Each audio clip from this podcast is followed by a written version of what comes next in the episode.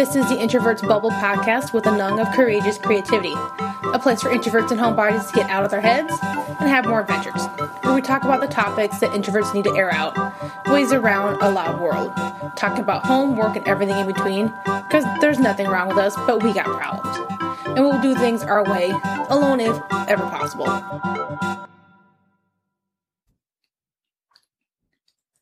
Man, it's that time of year again. Wedding season. And now it feels like it gets longer and longer with engagement parties, bachelor bachelorette parties. We got to be there for the actual like engagement, like a surprise stuff, bridal showers. I'm like shit, it never ends. And it's expensive. Even as a guest, you have to dress up, and then you're expected to do stuff sometimes, like help with things or set up, and and do things. And also do stuff with just other people. And I can guarantee more than half of them, at best, will be strangers. Not including all the gifts you have to do. If you just do the wedding, yeah, you can. There's usually options to get cheaper items. You get a couple of those here and there, but it's like you go to a bachelor party, you have to pay for being there for dinner and drinking or whatever else. And then bridal shower is usually a gift. The engagement party, there's usually a gift. Luckily for me, I didn't expect anyone to do that especially in our engagement party, I was kind of like, everyone come, we're gonna eat food. Someone else needs to pay for the food though. and I didn't really do a bachelorette party. I did a bridal shower and I only expected people again for food because that was it's usually my most important thing. It's like someone take pictures, someone give me food. And so here are my three tips to surviving or at least not crying in a bathroom wedding season. Number one is know what you can and cannot do and then what you're willing to do. And this goes for what kind of time that you have. Like, what is your schedule? What are other obligations you have? What can you afford with all the gifts? Now, figure out what you're willing to do. Each person will be different, but create levels. You would be, you'll be able to do a lot more for, say, like your best friend or a really close sibling. Not as much for the cousin you only see at like family gatherings a couple times a year. So the idea of boozing it up at a bachelor bachelorette party sounds just as appealing as a company meeting where to get everyone into a group project, at least for me. So for me, that's like an opt out. I'll maybe meet up with everyone else for dinner and stuff and kind of get them to the first like bar that they're gonna go hopping at, and then I'm just gonna split if the person you know knows you enough, they can just you kind of you can let them know, and it won't be, and that you won't make it, and it's not really a problem. But make sure you let them know what you're going to be at, or what you're willing to do, or what you can do, because usually that if they're close people, they, they they will be a little disappointment if you don't make it to something, especially they like invite you to. But you can always have other options where you can like meet up sometime later and say you want to go help them picking out flowers or you want to help them do the table cards or just just little things. Anything to kind of help ease their mind can be just as helpful as actually going to a party. Now i do go to some of the ones because a lot of my friends prefer it because i'm always a sober person. I do not drink. I never have. Not even in the year that i lived in ireland which is a very drinking country. But those are usually people who know that I don't care to do all this stuff. So it's kind of okay, we're all going to go together and we got to make sure we have food. You're going to feed my ass. But they don't go like bar hopping. I don't care to bar hop. Like we can go to one or two places, but I don't want to spend all night walking around downtown and hitting like 20 places. That's freaking ridiculous in my mind. And usually because they're my friend, they know that. But you have a place that has some dancing, I'm gonna come for part of the time. And I, especially with one of my friends, she wanted me there because she was like, I know you're gonna get me home, and I'm not going to spend a lot of money because she she knows when she drinks. She has moments where she's like, "Woo, shots for everyone," and then says that a little too loudly, and now it's the whole freaking bar they got to think of shots, and it's kind of like, woman, you only got like twelve hundred dollars, now you're just broke for your own shots. Now, if this is for someone that you're not really close with, you're gonna have to use your cannot do list. Now I'm not saying like outright lie, but have some have some integrity with this stuff. But if it's far enough out, you can say that you work might overlap. Or because it of it you might have to leave early because you need your sleep for the next day or there's an appointment or there's an opportunity to take extra shifts kind of thing. And for me, it was a little easier because I had a really odd schedule. I, especially when you work customer service retail stuff, there's usually not a lot of holidays that you're off. Also, there's like people calling in sick, so you have to cover shifts when you can and stuff. And a lot of my friends and family kind of knew that. I would, of course, try, but if it was like my cousin's aunt from another side's wedding that we're all going to, like I'm not going to all the parties beforehand. I'll probably go to the wedding, but I'm not staying the whole time. I'll sit there and take some pictures because it's kind of what I do, and it gives me something to walk around and not talk to people for.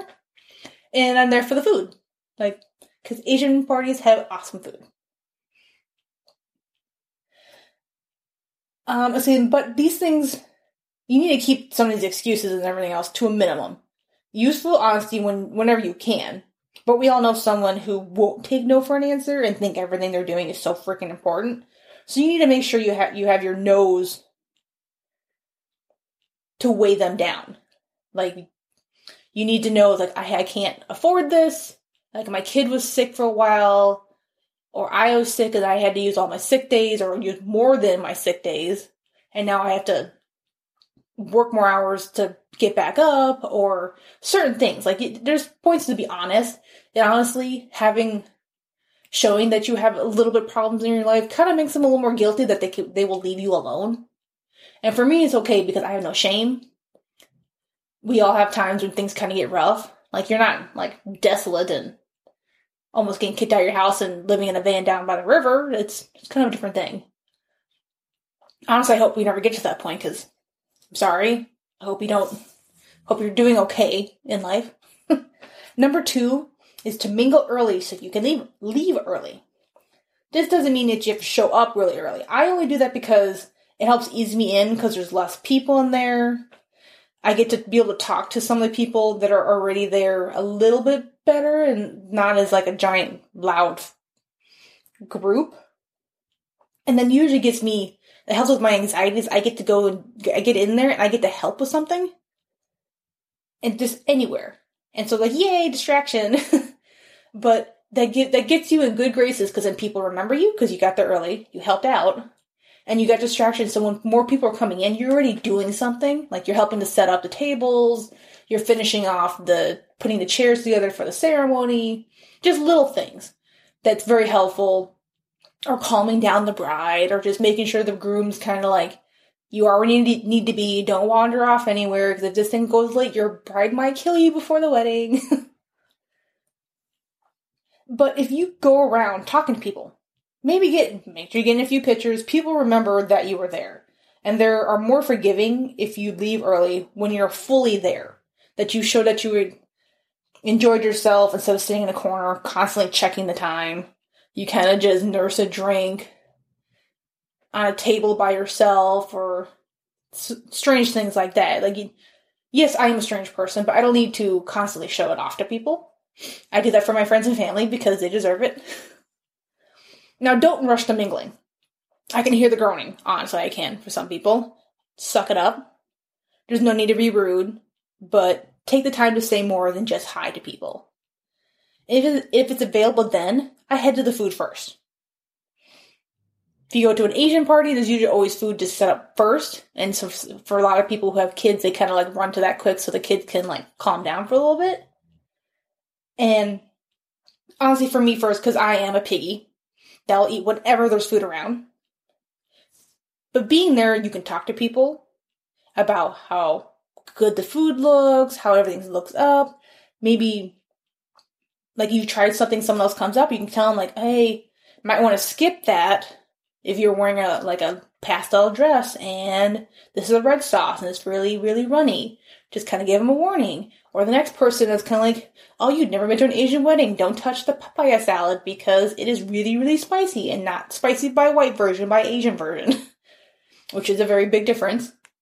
You would know, if you know any Asians, they know exactly what I'm talking about. And then with your plate, it's a conversation starter there. You can tell people where the food is, what food you recommend, and then you have reasons to kind of move on. It gives you gives you like a couple minutes to kind of do things and mingle without. It gives you like that inner, like that in to things. And then at some point, you need to get a new plate. You have to get up and go, and then there's seeing more people. You need to throw it away. You need to clean up at the restroom, like wash your hands. That gives you outs to get out of conversations as well as start talking to people. So you're kind of like, I know where the restroom is. It's that way. When people ask you because you've already been there three times. and then circle back to the host a few times. See if they need anything. I mean, honestly, they might introduce you to someone who's there that you've never met. There's always one or two people that you can talk to for a while. There's honestly, why are you going to a wedding if you've only known like the bride or the groom and no one else that's possibly there? I mean, find one of the people you know and at least talk to them for a few minutes. Um, they honestly should be able to take time out of their lives too to talk to you for a little bit too. I I've never been to no, I've never been to a wedding where I didn't know more than like two or three other people. I usually know some of the friends or I've met the parents and which is always very helpful to kind of, kind of like, oh, good job for you being a parent of the bride or groom. Somehow that makes it makes them feel better, even though whether or not they had helped at all or were a nuisance.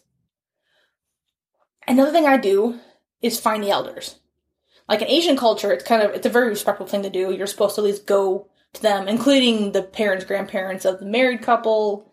Um, they're usually always in like one room together, sitting together. It's kind of easy. You kind of go in there, you say hi, how's everyone doing? Oh, look, do you immediately give you another drink? It's kind of another thing to be helpful.